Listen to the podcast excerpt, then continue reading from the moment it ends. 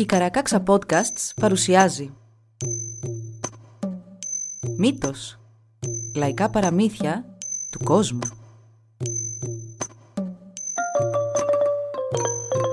Κάποιες ιστορίες μπορεί για κάποιους να περιλαμβάνουν ευαίσθητο υλικό. Για περισσότερες πληροφορίες για το κάθε επεισόδιο, συμβουλευτείτε τις σημειώσεις του όπου βρήκατε αυτό το podcast.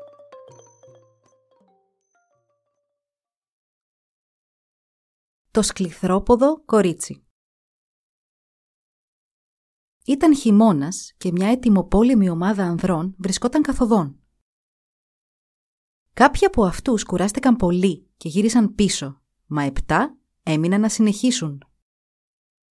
Πλησιάζοντας έναν ποταμό, είπαν να κατασκηνώσουν, μιας και ένας από αυτούς κόντευε να καταρρεύσει από την κούραση. Του ήταν αδύνατο να συνεχίσει με όρεξη αλλά και κόπο, έφτιαξαν μια καλύβα από χαμόκλαδα και θάμνους, επειδή μάλλον θα ξεχειμόνιαζαν εκεί. Από την καλύβα εξορμούσαν για να κυνηγήσουν βουβάλια και ταξίδευαν μέχρι εκεί που πίστευαν ότι θα τα έβρισκαν. Σε μια από αυτές τις εξορμήσεις, ένας από αυτούς πάτησε ένα αγκαθωτό φυτό και δεν μπορούσε πια να κυνηγήσει με τους υπόλοιπους το πόδι του πρίστηκε και πρίστηκε γύρω από την πληγή, ώσπου έσκασε. Τότε, μέσα από το πόδι, ξεπίδησε ένα παιδί. Οι νεαροί άνδρες μάζεψαν από τα ίδια τους τα ρούχα ό,τι κομμάτια δεν χρειάζονταν και τύλιξαν το μωρό με αυτά. Σύντομα του έφτιαξαν και μια κούνια από το μάρι πάνθυρα. Περνούσαν το μωρό ο ένας τον άλλον, λες και ήταν πίπα με καπνό. Βλέπετε, χάρηκαν πάρα πολύ που είχαν ένα νέο μέλος στην ομάδα τους και συμπαθούσαν πολύ αυτό το μωρό. Καθώς λοιπόν περνούσαν τις μέρες τους εκεί, σκότωναν ελάφια και μάζευαν τα δόντια τους. Από τα τομάρια των ελαφιών έφτιαξαν και ένα φόρεμα για το παιδί που τώρα είχε μεγαλώσει αρκετά και έτρεχε εδώ και εκεί. Το φόρεμα ήταν για κορίτσι και ήταν από πάνω μέχρι κάτω διακοσμημένο με τα δόντια των ελαφιών. Της έφτιαξαν και μια ζώνη. Ήταν πολύ όμορφη και το όνομά της ήταν παιδί του κολλημένου ποδιού. Ένα βουβάλι με το όνομα Κοκαλόταυρος έμαθε για τους άνδρες και την καινούρια τους κόρη. Όπως προστάζει το έθιμο, έστειλε μια καρακάξα να ζητήσει το χέρι της κόρης σε γάμο. Η Καρακάξα πήγε στους άνδρες και μετέφερε τις επιθυμίες του κοκαλόταυρου. Μα η απάντηση ήταν αρνητική. Οι νεαροί άνδρες είπαν «Δεν δεχόμαστε, αγαπούμε την κόρη μας πολύ και είναι ακόμη πολύ μικρή για να την αφήσουμε να φύγει». Η Καρακάξα γύρισε στο βουβάλι και του είπε την απάντηση των ανδρών. Στη συνέχεια συμβούλεψε το βουβάλι να βρει ένα μικρότερο και εξυπνότερο πουλάκι να πάει να καλοπιάσει τους άνδρες, ξαναζητώντας το χέρι της κόρης τους για λογαριασμό του βουβαλιού. Ίσως αυτό να τα κατάφερνε καλύτερα. Ο κοκαλόταυρος βρήκε και έστειλε ένα μικρότερο πουλί στους ανθρώπους. Εκείνο πήγε και έκατσε στην οροφή του θαμνοκαλυβιού και με την πιο μελωδική φωνή είπε με στέλνει ο κοκαλό τάβρος να ζητήσω εκ μέρους του την κόρη σας σε γάμο. Μα οι άνδρες πάλι αρνήθηκαν, λέγοντας ό,τι είχαν πει και πριν στην καρακάξα. Το πουλάκι πέταξε πίσω στον κοκαλόταυρο και του μετέφερε τα καθέκαστα. Το βουβάλι τότε ενοχλημένο είπε στο πουλί «Πήγαινε πάλι και πες τους ότι δεν παίζω, το εννοώ θα πάω εγώ ίδιος αργότερα από εκεί. Ήταν βλέπετε ευρέως γνωστό πως το βουβάλι αυτό ήταν πολύ δυνατό και σπάνια επιβίωναν ή δραπέτευαν όσοι τα έβαζαν μαζί του. Το πουλί πήγε και μετέφερε τις τελευταίες οδηγίες του στους ανθρώπους, μα επέστρεψε άπραγο όπως και πριν. Είπε όμως το βουβάλι «Να, Τώρα ήδη κάνουν τις προετοιμασίες του γάμου, δίνουν την ύφη με τα καλύτερα ρούχα.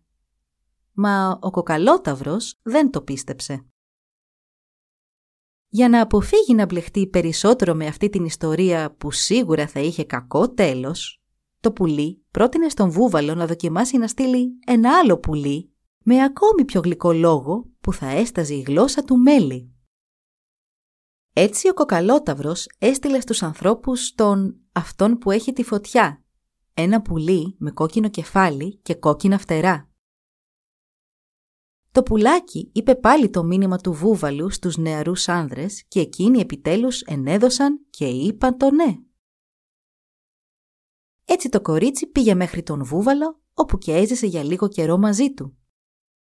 Φορούσε το πιο φίνο φόρεμα από ζωγραφισμένο τομάρι βουβαλιού.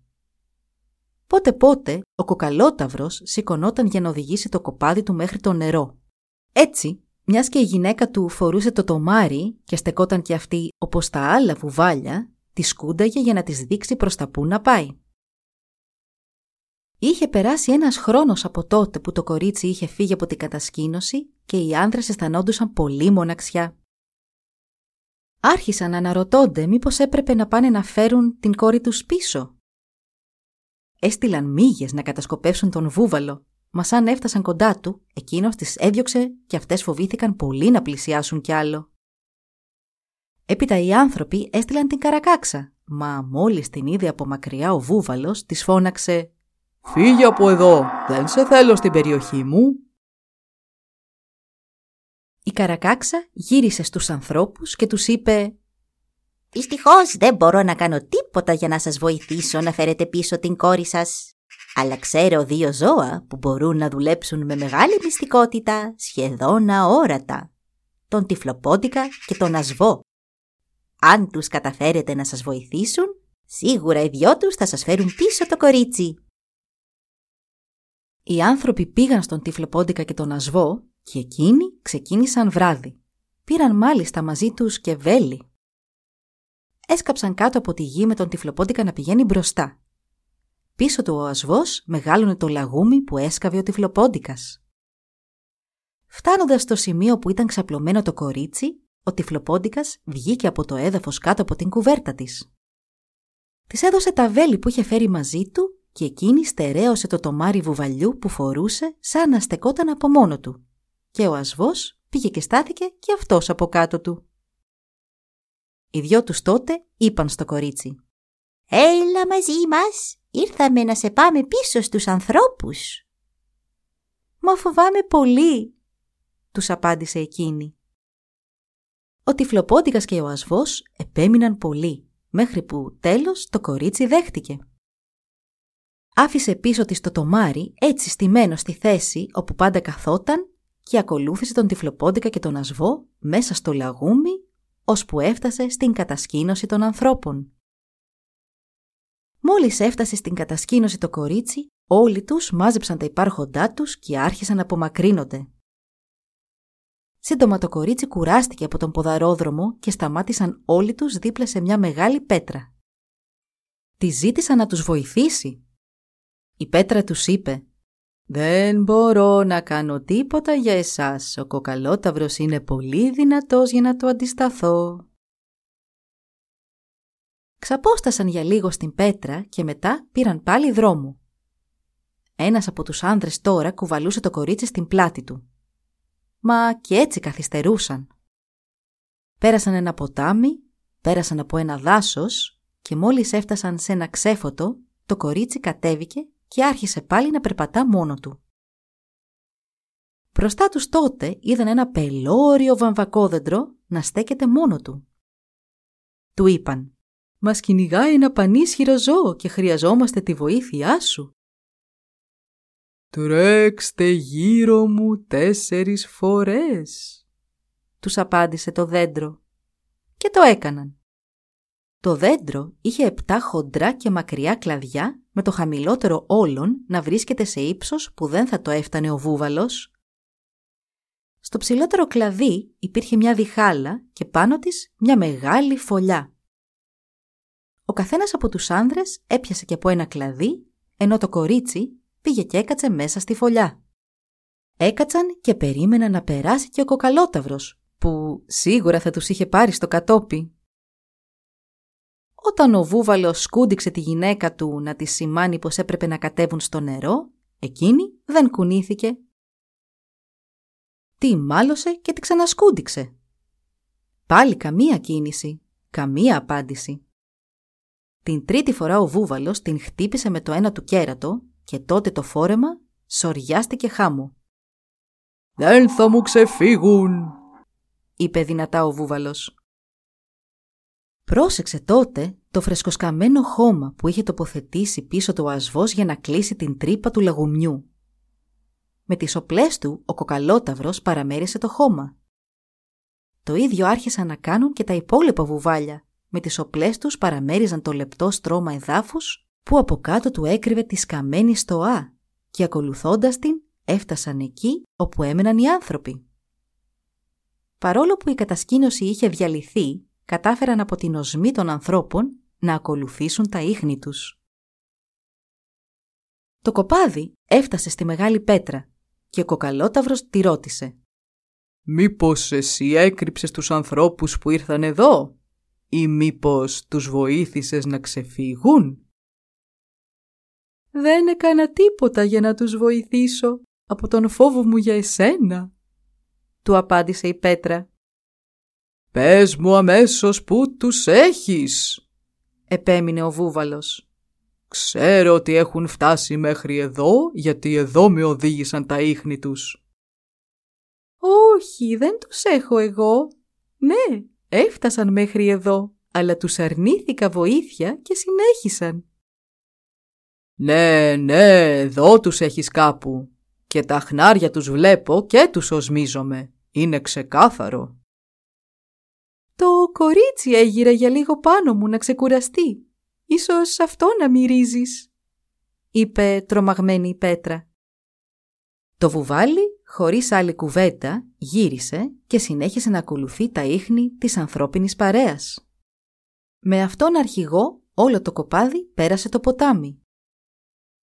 Ένα μικρό βουβάλι είχε αρχίσει να κουράζεται πολύ και σαν το κοπάδι πέρασε το δάσος και βγήκε στο ξέφωτο, στάθηκε για λίγο δίπλα στο θεόρατο βαμβακόδεντρο να ξεκουραστεί. Το κοπάδι όμως, μην έχοντας προσέξει τους ανθρώπους στα κλαδιά, συνέχισε τον δρόμο του και απομακρύνθηκε αρκετά μάλιστα. Το κορίτσι που τώρα ήταν μέσα στη φωλιά είχε τόσο καταπονηθεί από το ταξίδι που το στόμα του γέμισε με αίμα. Το έφτισε κάτω στο έδαφος. Καθώς το βουβαλάκι ξεκουραζόταν στη σκιά από κάτω, είδε μπροστά του να πέφτει το φλέμα με το αίμα. Το μύρισε, αναγνώρισε τη μυρωδιά και με όλη του τη δύναμη άρχισε να τρέχει να φτάσει το κοπάδι. Μόλις τους είδε στο βάθος, βάλθηκε να φωνάζει. «Σταματήστε! Βρήκα το κορίτσι! Είναι πάνω σε ένα δέντρο! Η γυναίκα σου είναι! Είμαι σίγουρο!» Τότε όλο το κοπάδι έκανε μεταβολή και γύρισε πίσω στο βαμβακόδεντρο. Ο βούβαλος του φώναξε. «Θα μας το πληρώσεις αυτό!» «Έχεις τέσσερις δυνάμεις», είπε ήρεμα το δέντρο. «Θα σου δώσω την ευκαιρία να μου κάνεις ό,τι μπορείς». Τότε αρκετά βουβάλια άρχισαν να επιτίθενται στο δέντρο. Αρχικά του επιτέθηκαν τα λιγότερο δυνατά βουβάλια, σπρώχνοντας και κοπανώντας το με τα κεφάλια τους. Από πάνω τους έριχναν και οι άνθρωποι με τα βέλη τους.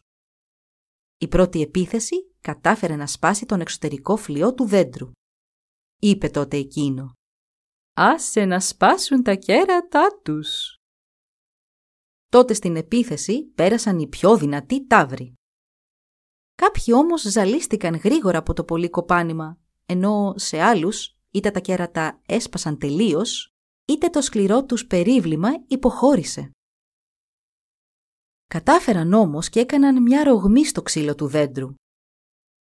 Είπε τότε ο βούβαλος. «Εγώ θα του επιτεθώ τελευταίος και σίγουρα θα το ρίξω». Πήρε φόρα τότε και χτύπησε το δέντρο τρέχοντας από τα νοτιοανατολικά και το χτύπησε με τέτοια δύναμη που του έκανε ένα μεγάλο βαθούλωμα. Πήγε και στάθηκε λίγο πιο πέρα στα νοτιοδυτικά και τρέχοντας με όλη του τη δύναμη, ο βούβαλος χτύπησε το δέντρο τραντάζοντάς το και μεγαλώνοντας την τρύπα. Από τη βορειοδυτική μεριά έτρεξε κατά πάνω στο δέντρο και το χτύπησε με το δεξί του κέρατο, το οποίο και έσπασε. Έπειτα, παίρνοντας φόρα από τα βόρειο-ανατολικά, το χτύπησε με το αριστερό του κέρατο και η τρύπα μεγάλωσε κι άλλο. Την πέμπτη και τελευταία φορά αποφάσισε να πέσει πάνω στο δέντρο από τα ανατολικά και σκοπό είχε να το χτυπήσει στο κέντρο και να το ρίξει. Μούγκρισε και χοροπήδησε, έξισε τις οπλές του στο χώμα και σήκωσε σκόνη. Μα το δέντρο, ατάραχο, του είπε «Δεν μπορείς να μου κάνεις κακό. Έλα και τελείωνε στα γρήγορα». Αυτό εξόργησε τον κοκαλόταυρο και όρμησε κατά το δέντρο. Εκείνο του φώναξε λίγο κοροϊδευτικά. «Αυτή τη φορά θα κολλήσεις». Και όντως ο βούβαλος χτύπησε το δέντρο με το αριστερό του κέρατο, μεγάλωσε την τρύπα, αλλά σφήνωσε για τα καλά. Τότε το δέντρο είπε στους ανθρώπους να χτυπήσουν τον βούβαλο με τα βέλη τους στο μαλακό του λαιμού και των πλευρών του, μιας και ούτε να κονηθεί μπορούσε, μα ούτε και να τους επιτεθεί άλλο. Βέλος με το βέλος, οι άνθρωποι σκότωσαν τον βούβαλο που έμενε να κρέμεται από το βαμβακόδεντρο. Οι άνθρωποι κατέβηκαν και ελευθέρωσαν το σώμα του. Το δέντρο τους είπε να μαζέψουν όλα τα ροκανίδια και τα κομματάκια ξύλου που είχαν πέσει στο έδαφος και να καλύψουν με αυτά τον βούβαλο. Έτσι και έκαναν και μόλις όλο το κοπάδι των βουβαλιών γύρισε να φύγει, το δέντρο τους φώναξε. «Από εδώ και μπρος θα είστε υποδέστερα των ανθρώπων. Θα έχετε τα κέρατά σας, μας αν θα βλέπετε τους ανθρώπους θα φοβάστε. Θα σας σκοτώνουν, θα σας τρώνε και θα σας γδέρνουν τα τομάρια σας. Όλα τα βουβάλια τότε σκορπίστηκαν προς κάθε κατεύθυνση και τα κέρατά τους είχαν μείνει πια μισά. Οι άνθρωποι συνέχισαν τον δρόμο τους. Τους συνάντησε η Καρακάξα που έφερνε μήνυμα από τον Ανελέητο, ο οποίος ήθελε να παντρευτεί την κόρη τους. Ο Ανελέητος ήταν ένας στρογγυλός πανίσχυρος βράχος. Η Καρακάξα, που τον ήξερε καλά, προειδοποίησε τους ανθρώπους. «Μην αρχίσετε καμία σχέση με αυτόν, δεν είναι καθόλου καλός άνδρας. Η κόρη σας είναι νέα και όμορφη. Τι δουλειά έχει να παντρευτεί αυτόν τον βράχο; Έχει ήδη πάρει για γυναίκες του τα πιο όμορφα κορίτσια του τόπου. Κάπως τα κατάφερε. Όλες τους όμως έμειναν παράλυτες. Άλλες έχασαν ένα χέρι, άλλες ένα πόδι και άλλες είναι μελανιασμένες από την κορυφή ως τα νύχια. Θα πάω να πω στον Ανελέητο να σας στείλει μετά το κολυμπρί για το προξενιό, μιας και αυτό είναι γρήγορο και μπορεί να του ξεφύγει αν γίνει κάτι. Έτσι γύρισε η Καρακάξα και ενημέρωσε τον βράχο για την άρνηση των ανθρώπων της πρότασής του. Ο βράχος όμως της είπε να πάει πίσω, να τους πει «Το κορίτσι πρέπει οπωσδήποτε να με παντρευτεί». Η Καρακάξα τότε κατάφερε και έπεισε τον βράχο αντί για αυτήν να στείλει το κολυμπρί. Πήγε το κολυμπρί στους ανθρώπους να τους πει τα λόγια του βράχου. Μόλις όμως έφτασε, είπε «Είναι σκληρός και καθόλου κατάλληλος για γαμπρός αυτής της κοπέλας. Φέρεται πολύ άσχημα στις γυναίκες του. Καλύτερα να φύγετε από εδώ αμέσως. Επέστρεψε στον βράχο χωρίς να έχει προσπαθήσει διόλου να τον βοηθήσει και του είπε πως εκεί που πήγε δεν βρήκε ούτε κατασκήνωση ούτε ανθρώπους. «Ναι, τους είδες, είπε ο βράχος. «Αυτούς πας να βοηθήσεις και όχι εμένα. Γι' αυτό λες ότι δεν τους είδες. Πήγαινε αμέσως πίσω και πες τους ότι θέλω το κορίτσι.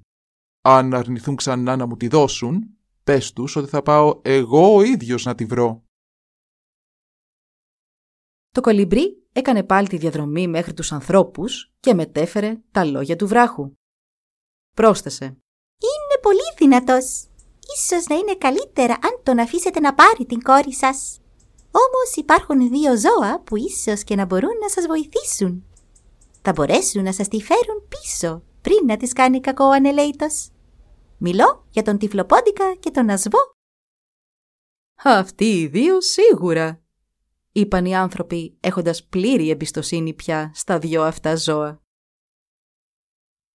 Το κολυμπρί γύρισε στον βράχο με το κορίτσι. Η σκηνή του, αν και μεγάλη και φίνα, ήταν γεμάτη από σακάτικες γυναίκες. «Εδώ έχω τη νέα σου γυναίκα», είπε το κολυμπρί. Πολύ καλά. Απάντησε ο βράχος. Οδήγησέ τη μέσα στη σκηνή. Είμαι πολύ ευχαριστημένος που μου την έφερες. Είναι πράγματι πολύ όμορφη και μου ταιριάζει απόλυτα. Δεν είχε προλάβει να απομακρυνθεί για τα καλά το κολυμπρί και ο τυφλοπόντικας και ο ασβός είχαν ήδη αρχίσει το σκάψιμο του λογουμιού τους από τους ανθρώπους μέχρι τη σκηνή του βράχου.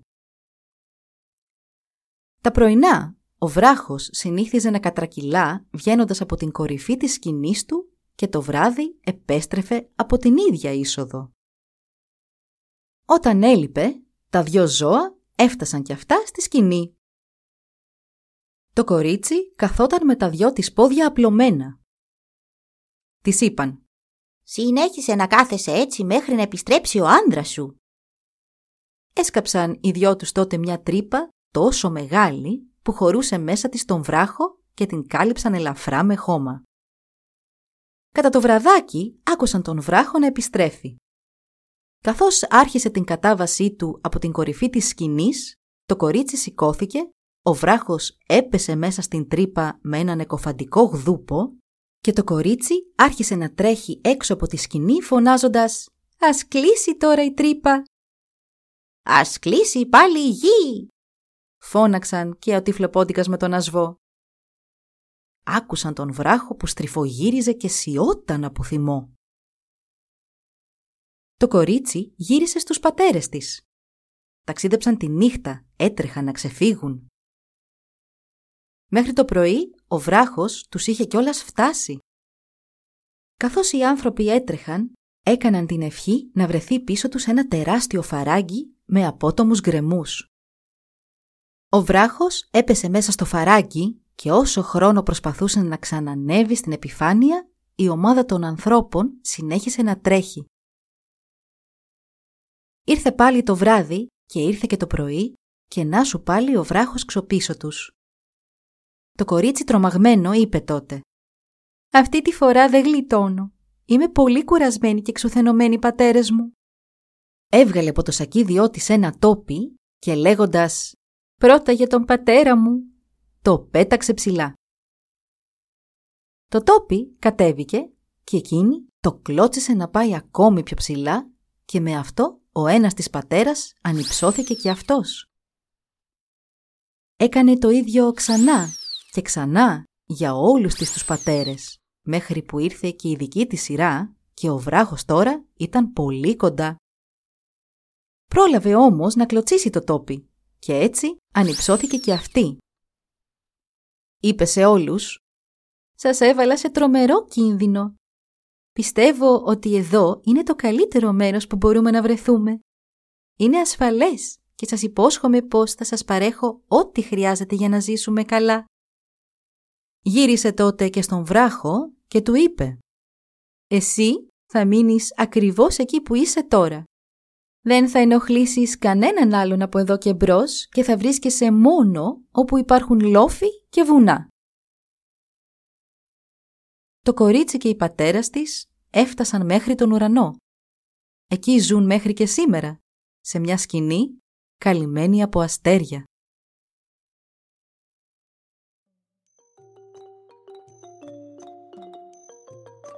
Εδώ λοιπόν η ιστορία μας έλαβε τέλος. Μπορείτε να μας βρείτε στην ιστοσελίδα www.karakaksa.org για να μας ακολουθήσετε και να μας υποστηρίξετε. Σας ευχαριστούμε που μας παρακολουθήσατε. Γεια σας!